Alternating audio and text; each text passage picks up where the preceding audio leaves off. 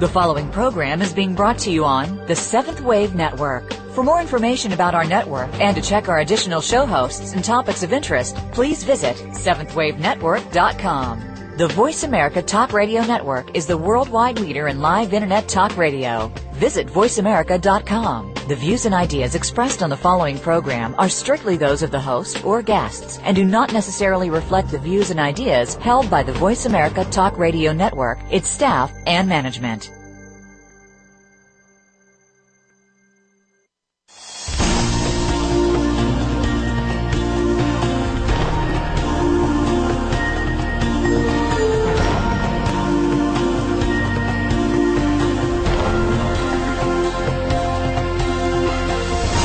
Welcome to Awakening to Conscious Co-Creation with your host, Peter Tongue.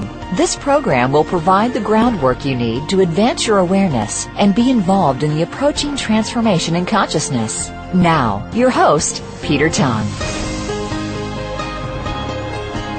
Hello and welcome to Awakening to Conscious Co-Creation. I'm your host, Peter Tongue. Thank you for joining us today. The intention in these episodes is to give you insights into how the planet is shifting in frequency and vibration to a new level of awareness and how you can be part of this grand awakening. And before I introduce uh, my guest for today, I just want to tell you a little story from last week, which is just blowing my mind. I only found out about it just uh, yesterday. So uh, two Mondays ago in meditation, I was talking about the significance of the emerald tablet, which was the surface upon which was written the recipe for discovering and creating the philosopher's stone, although it was all very ca- carefully hidden so that only those people of the right consciousness would get to this stage. And part of the emerald tablet was um, the alchemists used these pictograms, these uh, very uh, full diagrams and pictures of the actual alchemical process, which they had to interpret. And so I talked about that in, at the beginning of meditation uh, two Mondays ago. Then last Wednesday on the show, my guest Glenn Broughton and I were talking about communicating with the crop circle makers and how we could in fact set an intention and through this consciousness, uh, crop circles would appear to demonstrate that, uh, that link and that connection. Well, that was last Wednesday. And then on Thursday, the very next day, a crop, a crop circle showed up in Italy which was a representation of one of these pictograms that I had demonstrated uh, to the circle group in meditation on Monday. So it's really neat to uh, to be part of this synchronistic consciousness that is awakening. It seems in a in a mass way uh, across the planet. So just advise you to be really careful about what your intentions are and what you're thinking about because it's going to manifest before your very eyes in a very short time. Which leads me to today's guest, Robert Schoch, and, and Robert's doing some wonderful work uh, uncovering some mysteries uh, that most people wouldn't believe were possible, having been told a totally different story uh, over the last few years. So, Robert, welcome to the show. It's lovely to have you with us. Well, thank you very much. So, Robert, I'd love to, to hear a little bit about how your uh, involvement in uh, in understanding these mysteries from the ancient of days began. How did you, how did you get involved in all this? Well, I really got involved in, we'll call it the ancient mysteries and pushing history back in the 1980s when I was introduced to a man named John Anthony West. Some of your listeners, I'm sure, have heard of him. He's sort of an independent or rogue Egyptologist. He is a follower, or should we say, interpreter in the mo- in modern times of Schwaller de Lubicz, the uh, great uh, Egyptologist and alchemist, modern alchemist uh, who I, I believe passed away in 1961. And something that Schwaller had suggested and John Anthony West picked up on is that the Great Sphinx of Egypt is eroded not by wind and sand, but by water. And this is very perplexing if it's the case because the Great Sphinx sits on the edge of the Sahara Desert.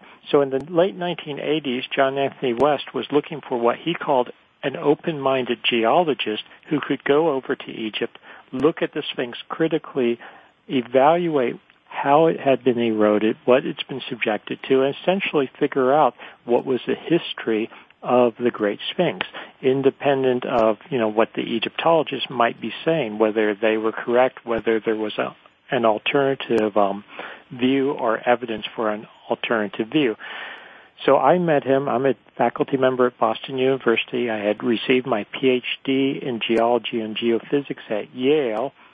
I was introduced to John Anthony West by a colleague of mine who had met him in Cairo when he was teaching at the American University in Cairo. West showed me a number of photographs. I was sort of hesitant. I was saying, yeah, it looks sort of interesting, but you can't really tell anything from a geologic perspective ultimately unless you go there to study the actual rocks.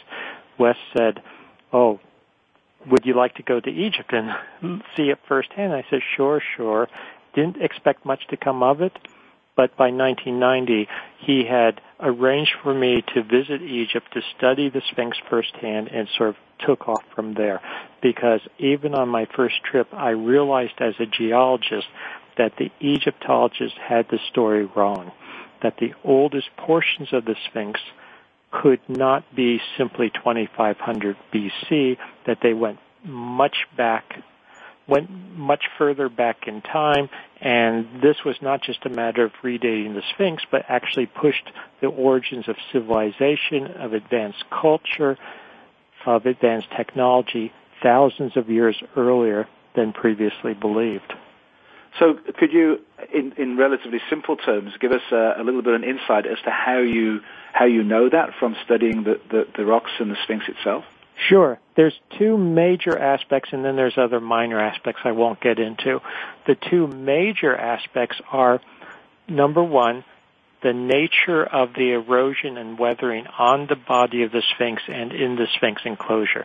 What you have is essentially textbook examples of weathering by rain, by precipitation, by water, water runoff, and this is absolutely incompatible with the position of the Sphinx currently on the edge of the Sahara Desert. Now we know that the Sahara Desert geologically goes back about 5,000 years. Before that, the climate of the region was much more temperate, much more moist, more rainfall, so immediately, based on my analysis, it seemed that the original Sphinx had to go back to that earlier period because it showed rainfall erosion, rainfall weathering. And furthermore, it shows about a meter, about three feet worth of erosion based on rainfall and water runoff. So it's not like it went back just a few hundred years prior to 3000 BC. It much, must be much earlier. That was number one. Number two, a fellow named Thomas Dobecki, a PhD in geophysics. He and I did seismic studies around the Sphinx. We wanted to look at the depth of what's known as subsurface weathering. And this is different than surface erosion. It's essentially mineralogical changes that take place over time.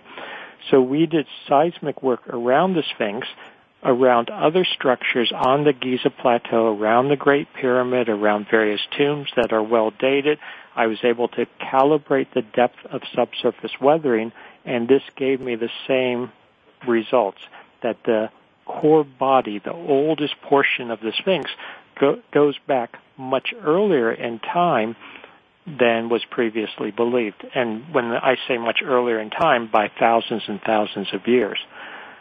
I do want to point out that the head of the Sphinx has been recarved the head is not the original head. It's clearly to me a dynastic head, probably, I would say first to third dynasty, early dynastic head. We also found under the left paw of the Sphinx a chamber or cavity. We did that seismically, which has to this day not been probed, has not been explored, at least that I am aware of. So this this must have been a, a, sort of challenge to the traditional Egyptologist view. So how oh, it was it, it was an incredible challenge. I first presented the data at Geological Society of America conference in 1991, and I've been developing it ever since. I don't want people to think that it stopped in 1991. It's been an ongoing research for the last 20 plus years. But I first presented in 1991. The geologists were great. They said, yeah, your data makes a lot of sense. It all works. It, they were convinced. The Egyptologists just went livid. And they were accusing me of, you know, falsifying data. They were accusing me of saying that UFOs had come and built the Sphinx. I mean, they were just making up stuff left and right. Uh, they uh, accused me of, you know, everything. I was called a pseudoscientist. It, it, it was, it got pretty nasty. But I was really challenging their worldview, challenging their paradigm, and they did not like that. Clearly, and, and so this required then a massive paradigm shift on behalf of those people that were willing. Exactly. So where did that lead you to next? Well, yeah, because it, it required a massive paradigm shift because building the Sphinx is not something trivial. It's fairly sophisticated. And I want to point out that when they built the Sphinx, they didn't just chip away the rock. They actually had to carve into the bedrock and carve out huge blocks, multi, multi-ton blocks. You know, we're talking tens of tons. So they're doing this simultaneously thousands and thousands of years before civilization is supposed to have originated, according to conventional archaeologists and historians. They took those blocks and they erected what is now known as the Sphinx Temple in front of the Sphinx. So it's more than just carving the Sphinx. So this really questioned the reigning paradigm. It really pushed against people's worldviews. So where it went next is for a number of years, archaeologists, Egyptologists, conventional historians challenged me. They said, if there's sophisticated culture, sophisticated civilization that could build these monumental structures thousands of years earlier than we believe was the case, more or less 5,000, 7,000 BC or earlier, where is there other evidence of such a civilization, of such a sophisticated culture? And frankly, for a long time, I couldn't point to anything definitive. Now, in just the past couple of years, another site has been made public. It's been excavated, or it's being excavated, I should say. It was not even known about when I first redated the Sphinx. So, Robert, I'm actually going to hold you there news. because we're coming up to our first break, and it's a great moment to take a break, take a deep breath, and okay. we can return and hear about this uh, second site uh, after this break. It's Peter Tongue for Awakening to Conscious Co-Creation.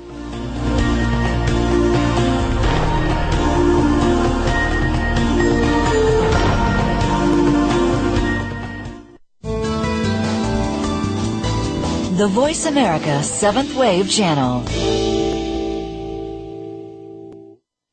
Do you want to reach your highest potential in your personal and business life? Come and join our heart centered community with Peter Tongue and Sherry Chase. Embrace love, abundance, integrity, and personal empowerment in a safe and sacred space for your awakening. Our intention is to lay the groundwork for you to advance your awareness efficiently, to be fully involved in the conscious co creation of peace and prosperity on our beautiful planet. Go to myheartcenteredjourney.com for more information. The Voice America Seventh Wave Channel. Be extraordinary. Be the change.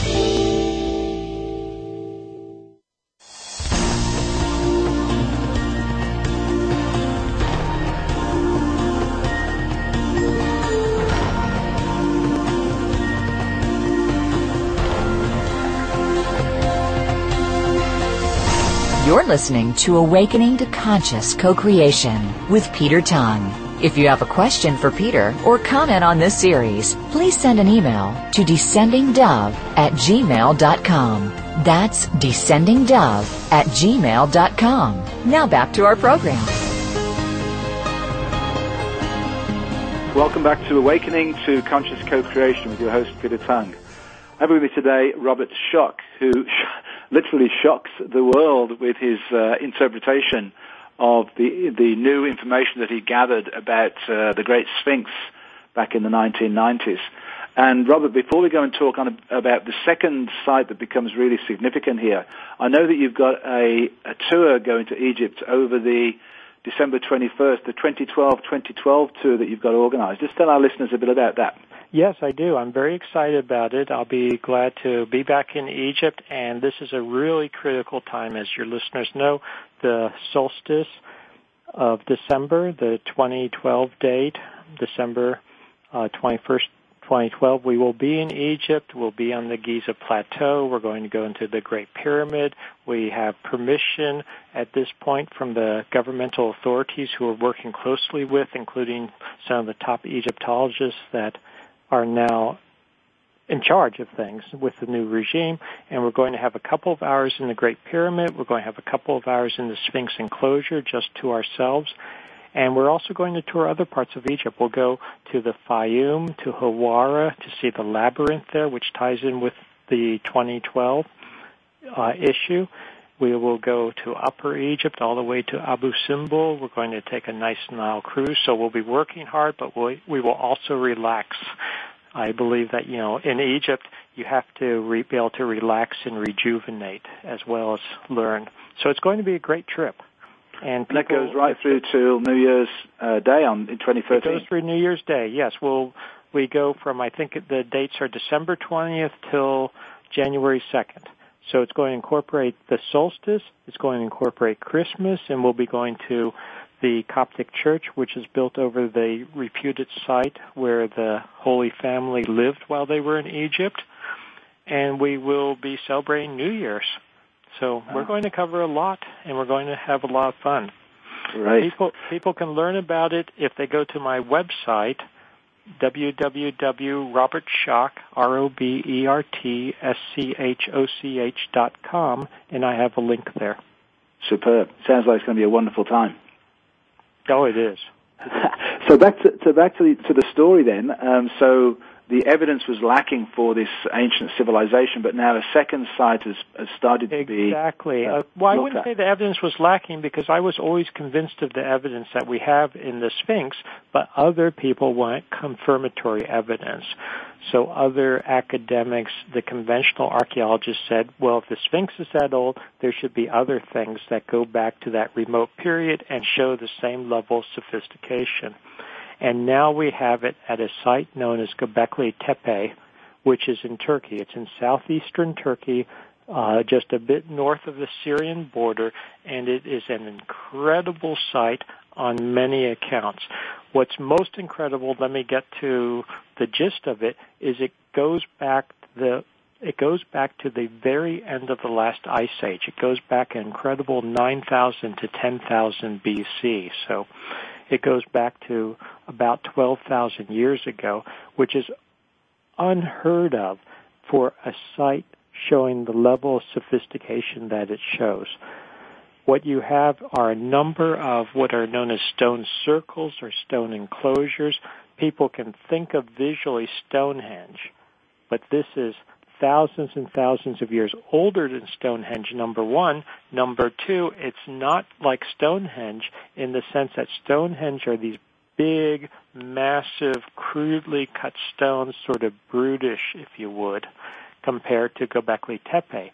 At Göbekli Tepe, they are 10 to 15 ton stones, five or more meters tall in the tallest cases, but they're beautifully carved. They're long, they're thin, they're sleek, they're very modern looking, if I could use that term. They're carved with reliefs of various animals. There's incredible sculptures there that, you know, if they were made today by a modern artist would be hailed as masterpieces. And all of this is happening over 10,000 years ago. So this is just unheard of otherwise. It, it really confirms, in my opinion, my work for the last 20 plus years that advanced civilization goes back to this remote period. It's being excavated by Klaus Schmidt of the German Archaeological Institute. I've spoken with him personally about his dating techniques. I'm a geologist, so I wanted to know about that. His work is impeccable. It's just beyond doubt. So it goes, it confirms. And so why has this only just been discovered? Well, it's one of these sites. There's a lot. Uh, it's hard to find sites sometimes. You know, I, I use the analogy sometimes with my students. No one really knew about dinosaurs until the 19th century. Then one was found, it was dismissed, and now we know all about dinosaurs because we know what to look for. This was actually a site. It's in Turkey.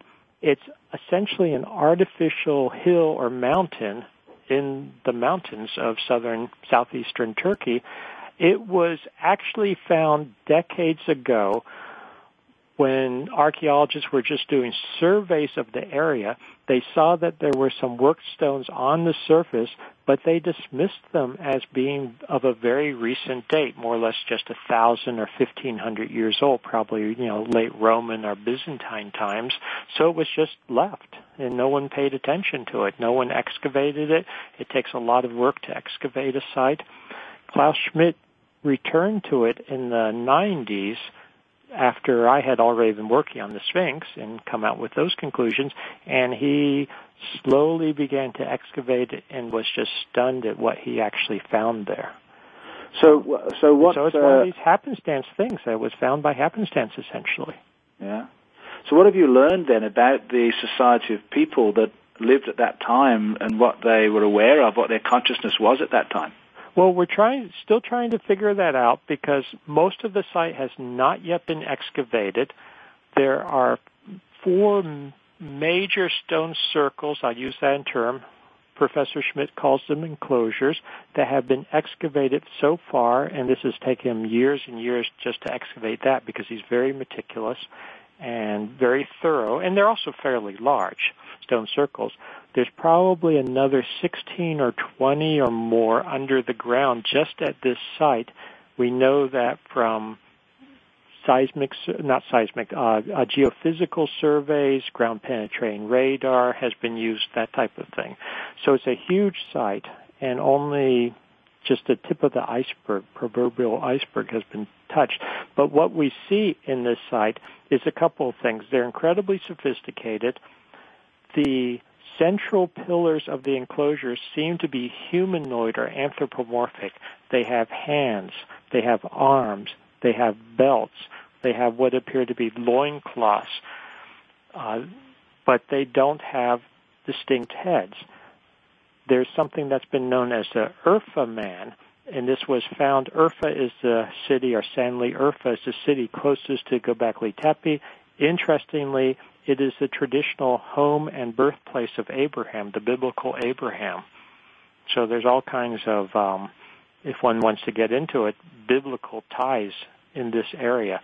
Actually, Göbekli Tepe is in the general region that's known as Eden. Some people even suggest, well, maybe this is close to or the site of the Garden of Eden. So it has all kinds of overlay like that. But getting back to Göbekli Tepe as a site, you've got these stone circles. Some of the pillars are clearly anthropomorphic, yet to me they're not individuals. They're not, for instance, what you see in later times like a Roman emperor or a Greek emperor or a Persian king calling attention to himself. They're not personalized. They're more generalized. I think they say something about sort of they're searching for more a universal consciousness, a universal human. That's something that it's saying to me. So to me, it's a very different mindset. Also, I think that a lot of astronomy and astrology is probably tied up in these once we come to understand them. For instance, precession, uh, the slow drift of stars, the slow drift of the sun relative to the stars. People are aware of things like the age of Pisces, the age of Aquarius. I have found correlations with precession, precessional ages in the pillars of Göbekli Tepe in their orientation. And this is something very sophisticated. Most people conventionally say that ancient people were not aware of precession until only maybe 2,500 years ago. And here we're looking at a site that goes back well over 10,000 years ago. So, you know, we're just learning. We're just starting to learn exactly what it's all about. Now, Robert, you're providing the opportunity for a group to go to Turkey as well uh, yes, this year. Yes, we just came back from Turkey.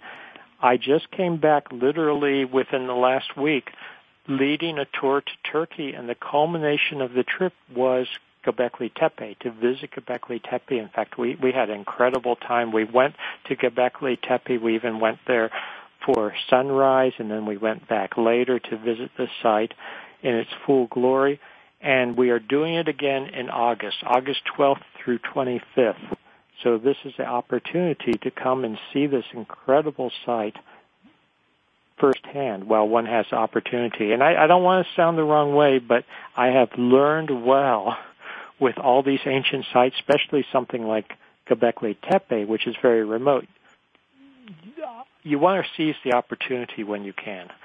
I've been there's been many cases where I have gone to a site, I've visited, and I've wanted to go back, and you know, for inexplicable or explicable reasons, it will be closed down or it's off limits, that type of thing. So, I, I encourage people to join me that are interested. And again, they can go to my website www.robertschoch.com, and I have the links there. And that's also an interesting time because it's right over the uh, the anniversary of harmonic convergence. Uh, That's right. August exactly. Yes, yeah. it's a wonderful time. And I will tell you, and I'm not making this up because I wouldn't do that. On this past trip, people were telling me it was, for instance, I, I think this is a direct quote. One person on the trip, she said it was the most incredible day of her life, literally, when we went to Göbekli Tepe people, it's a very powerful spot. It's very important. I can see why people 12,000 years ago picked this spot. It's, it's, it's, you can't describe it in words. A lot of these sites, you can't just look at pictures. You have to be there to really experience them. And yeah, we'll be there at a great time. So just a reminder that uh, Robert's website, www.robertschoch.com, and that's spelled R-O-B-E-R-T-S-C-H-O-C-H dot com. It's obviously going to be a fascinating time.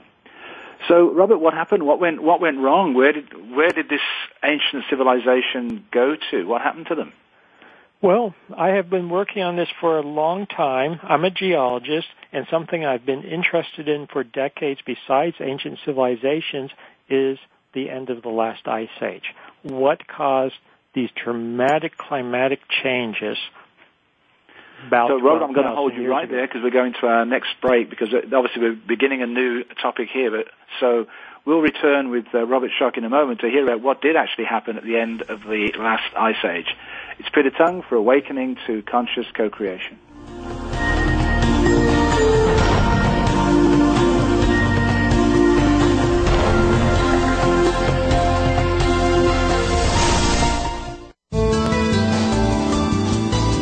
This is the Voice America Seventh Wave Channel.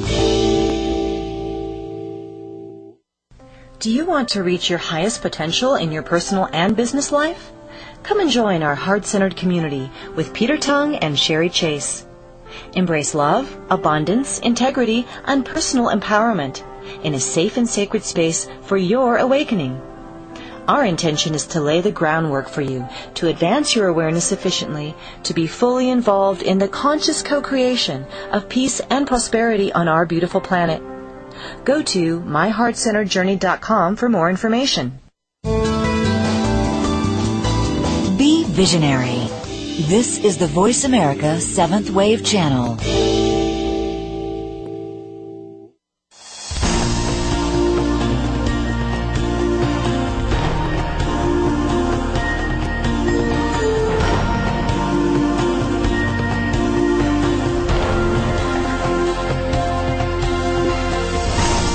Listening to Awakening to Conscious Co-Creation with Peter Tongue. If you have a question for Peter or comment on this series, please send an email to descendingdove at gmail.com. That's descendingdove at gmail.com. Now back to our program. Welcome back to Awakening to Conscious Co-Creation with your host, Peter Tongue. Thank you for joining us today. Just a reminder to go to my website, www.petertongue.com. Uh, all sorts of uh, great information there, and also to www.myheartcenteredjourney.com. And we have an Ambassadors of Light class uh, tomorrow evening, Thursday at 5.30 through My Heart Centered Journey. And there's so much going on in the world at the moment. There's incredible celestial events taking place in just in the next few days, including the solstice today, of course, and happy solstice to everybody, and the significance of that, and the uh, some well, just some major aspects and alignments coming up in the next few days. So I'll be talking about that as well as talking more about the significance of the emerald tablet in the alchemy. I have with me today Robert Schoch, who's giving us a, an interesting uh, overview of past history and what uh, what really took place. So, Robert, you were about to talk about what happened, uh, what took place at the end of the last ice age. Please yes, continue with that. This is very important from a number of points of view. The Earth went underwent dramatic changes at the end of the last ice age. There was a major climatic change, a major warming. Glaciers were melting at an, an incredible rate. So lots of things happening. And this has been a mystery for a long time to geologists and others. Also, I want to point out that Göbekli Tepe, and now I believe the earliest portions of the Sphinx straddle the end of the last ice age.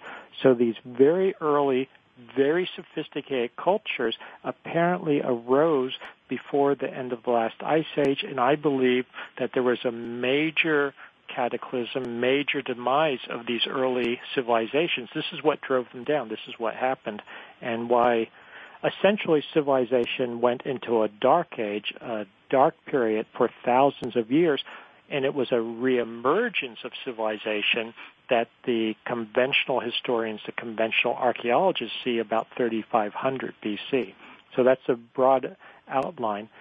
And for a long time, it's been a real mystery to me, a real mystery to others, exactly what happened at the end of the last ice age.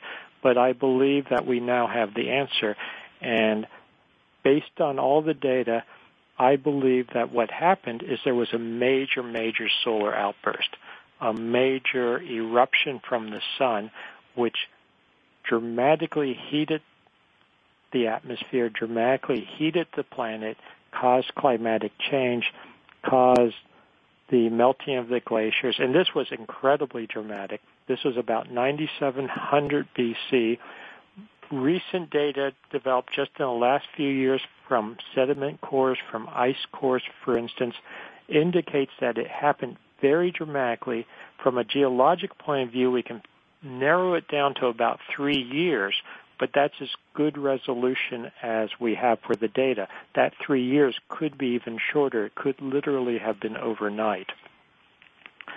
And what happened in my opinion, and all the data seems to indicate this, is there was a major solar outburst. So electrically charged particles, what's sometimes known as electrical plasma, entered, well, was ejected by the sun, sometimes known as a coronal mass ejection, accompanied by solar flares, major solar flares, were known as proton events. This hit the Earth, entered our atmosphere, interacted with the magnetosphere, and just caused incredible havoc. So climate change, releasing of water, melting glaciers. You can think of huge thunderbolts, electricity literally hitting the earth in some cases, setting fires, evaporating water, which then would go into the atmosphere. Only so much water could be held in the atmosphere, so you'd have torrential rains coming down, and it, it, it would have been just incredible havoc. The only way I believe people could survive this was by going underground. And we have documented now around the world, especially in Europe and through Asia, that at this very early period, otherwise inexplicably, people were tunneling into the earth. They were tunneling into rocks. Something that we saw in Turkey on this past trip, and we'll go there again in August, is the area of Cappadocia or Cappadocia that's known for its literal underground cities. And I think this ties in with this whole scenario. Now, many of those cities were occupied later in classical times and Christian times, but I believe the earliest portions of them go back to this very early period when people literally had to go underground if they were going to survive or they went into natural caves.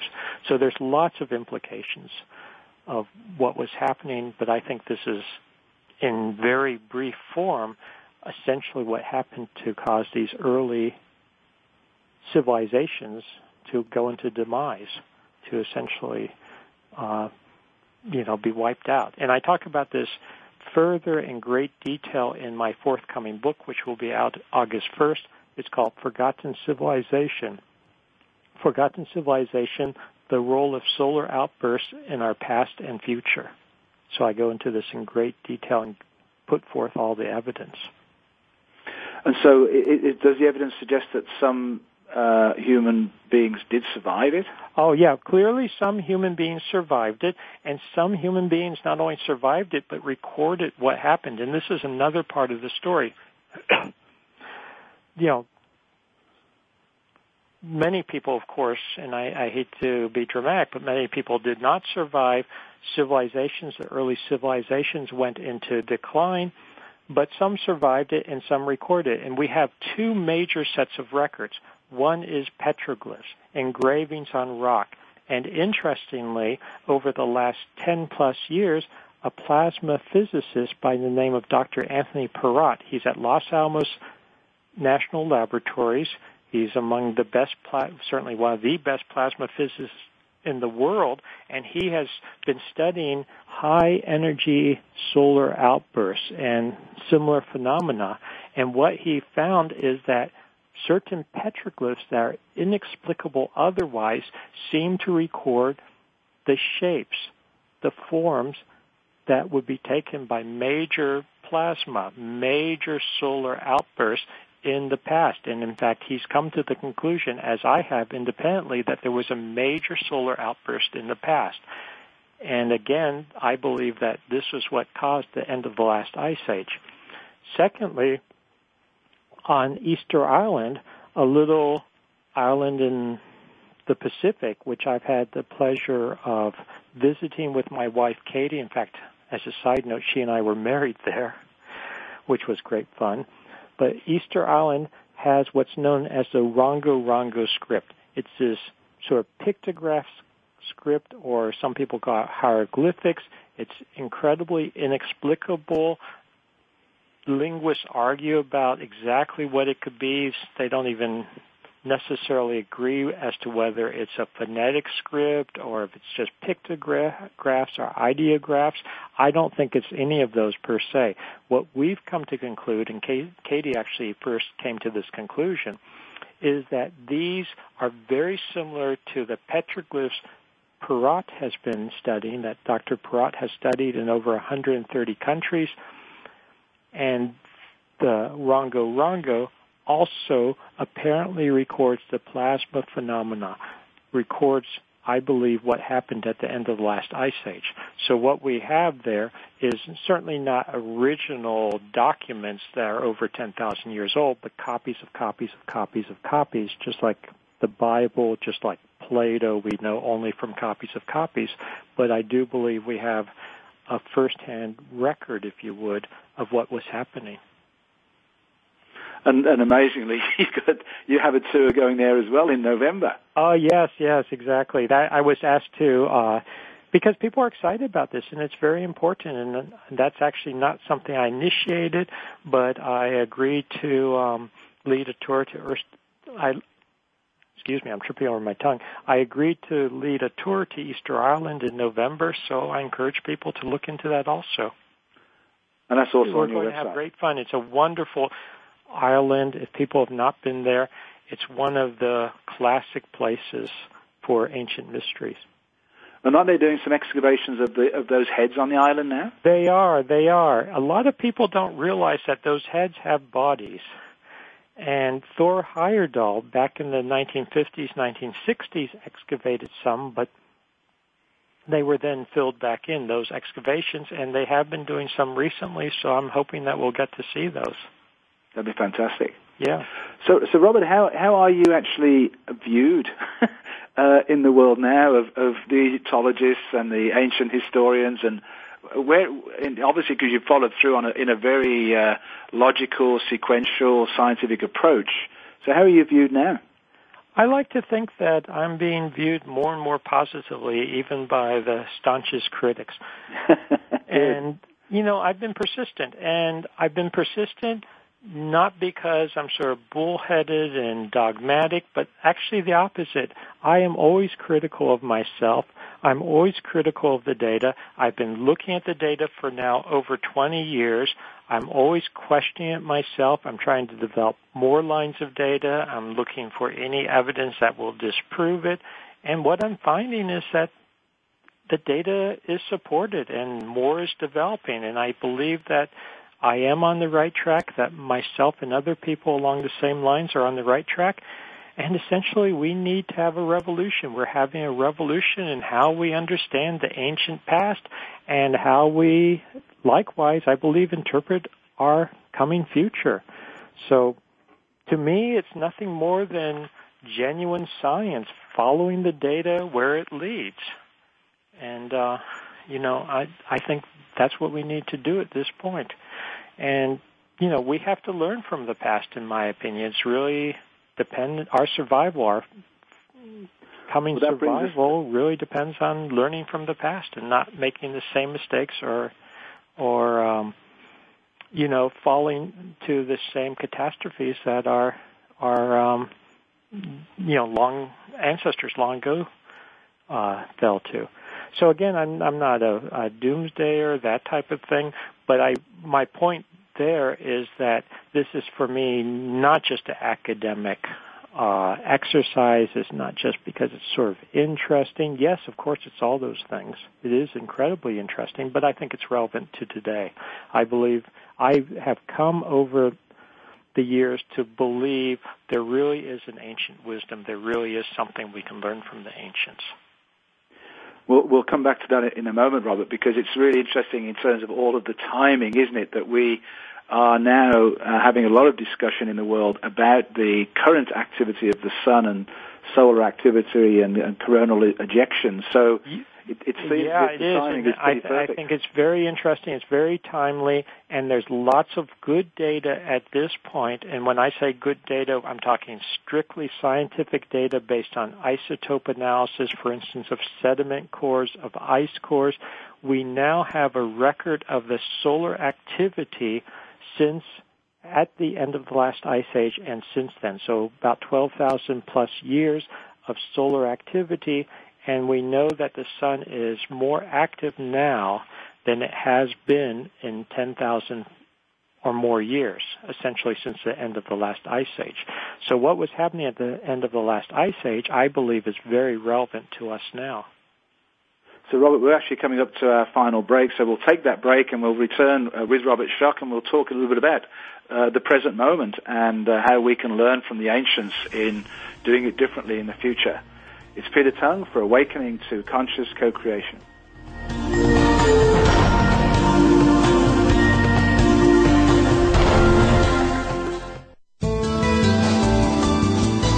The Seventh Wave Channel on the Voice America Network.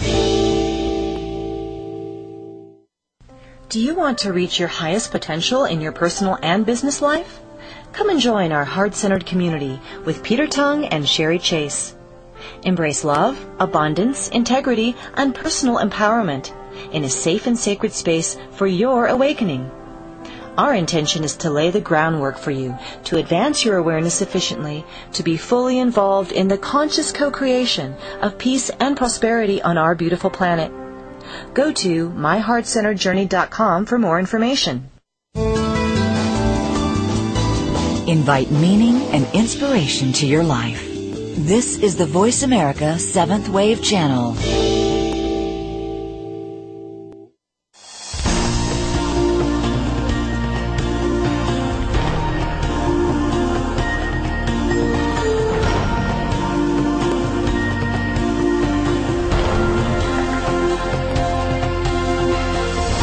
You're listening to Awakening to Conscious Co-Creation with Peter Tongue. If you have a question for Peter or comment on this series, please send an email to descendingdove at gmail.com.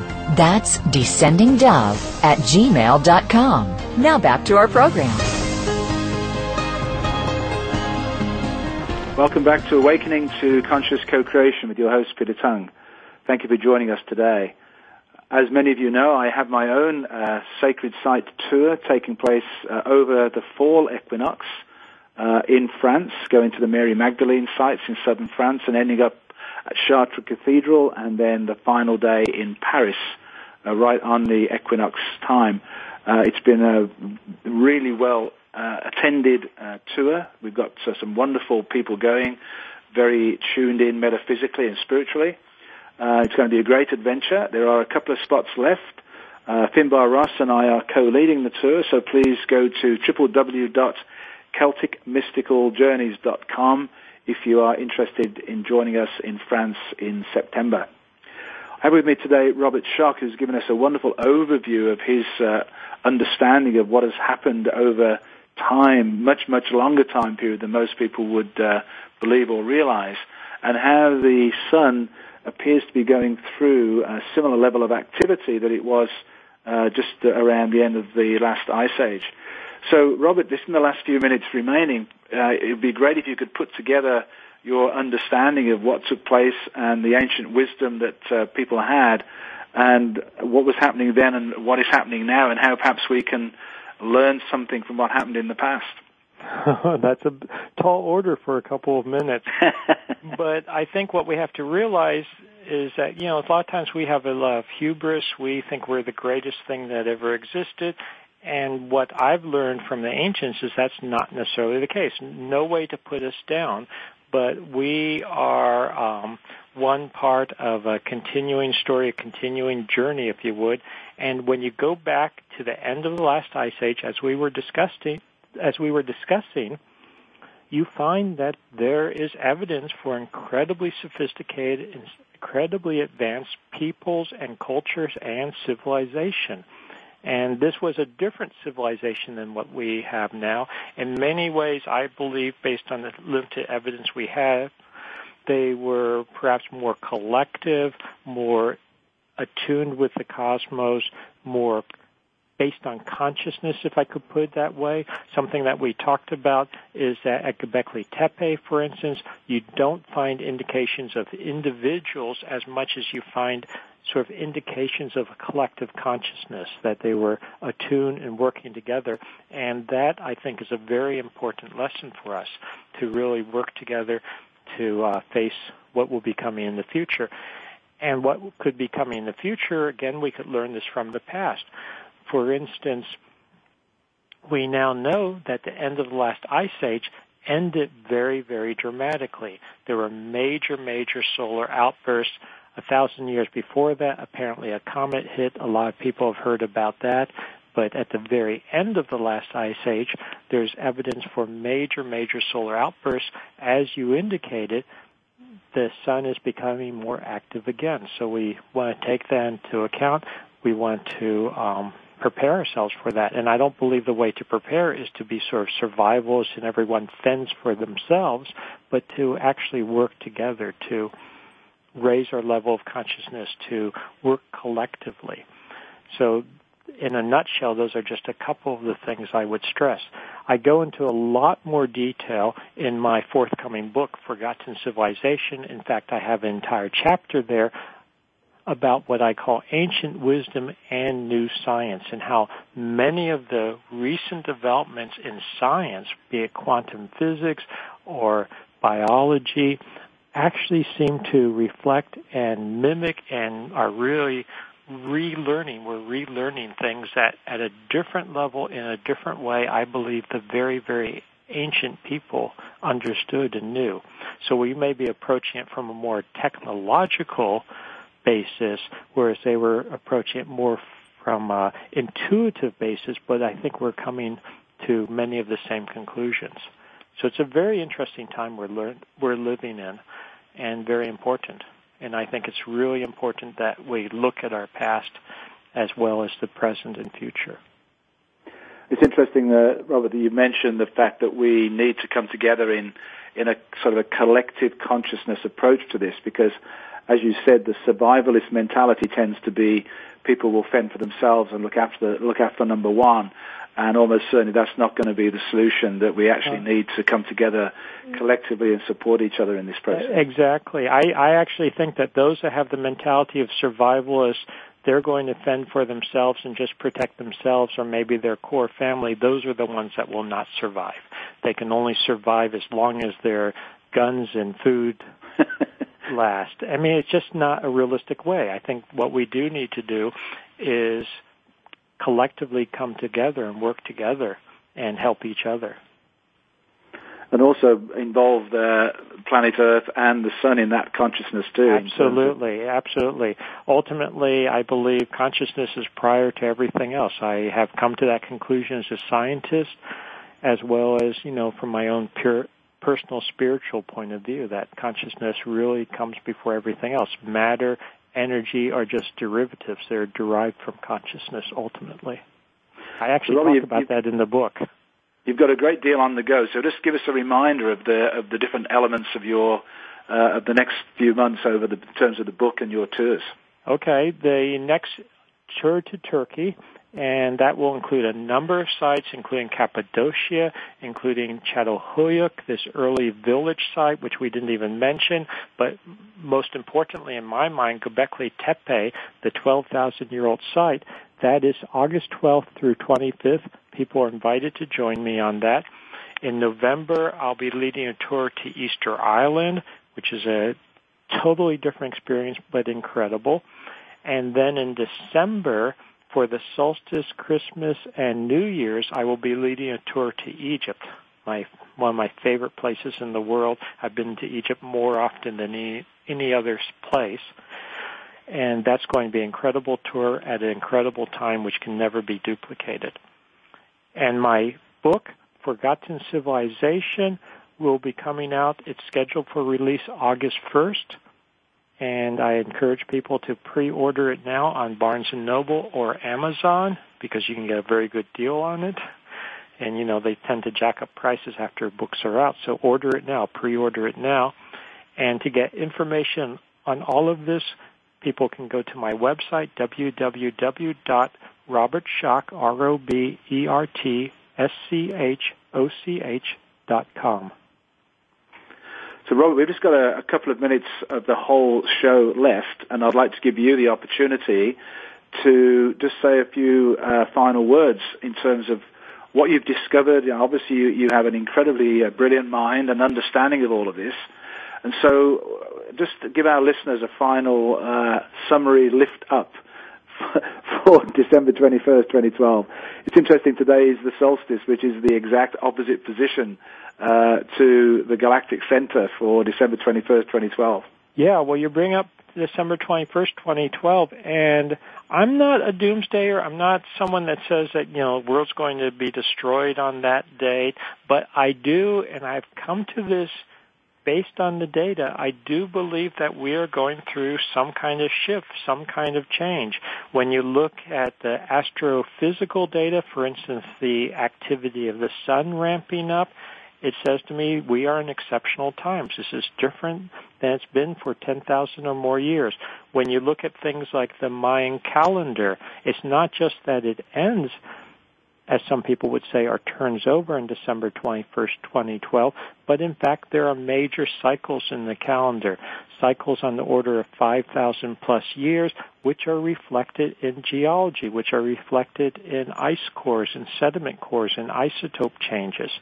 We also have the precessional ages, and we are going into a changing age from Pisces, age of Pisces to age of Aquarius about this time. So there's a Vedic cycle, the Yuga cycle of um, going from one age to another. Sometimes in English they're referred to as the Golden Age, Silver Age, Bronze Age, Iron Age. There are many traditions and there's much data, in my opinion, from natural science, from hard science, saying that these are exceptional times and we should be prepared for some kind of change in the relatively close future. well, Robert, I've really We enjoyed uh, my time with you today, and, and I hope our listeners times. have too. So, sorry. I going to say we live in exciting times. We live Well, in I- exceptional I to- times, and we should take advantage of that. I totally agree with you, and I think we are in for some wonderful times. And thank goodness that people like you are bringing this back into consciousness, so all of us can actually realize that actually it's a wonderful, wonderful time to be alive. So, Robert, is. thank you so much for joining me today. I really appreciate your time. You're very welcome. So next week, my guest is Robert Bauval, who will be talking about Breaking the Mirror of Heaven, another show focusing on Egypt and all of the things that have been hidden away uh, from us, so that again we didn't get the whole story, the full true history. And Robert will be talking about that next Wednesday. I hope you've enjoyed today's show with Robert Schoch. Have a great week. Enjoy the rest of the solstice, and I'll see you next Wednesday. It's Peter Tongue for Awakening to Conscious Co-Creation.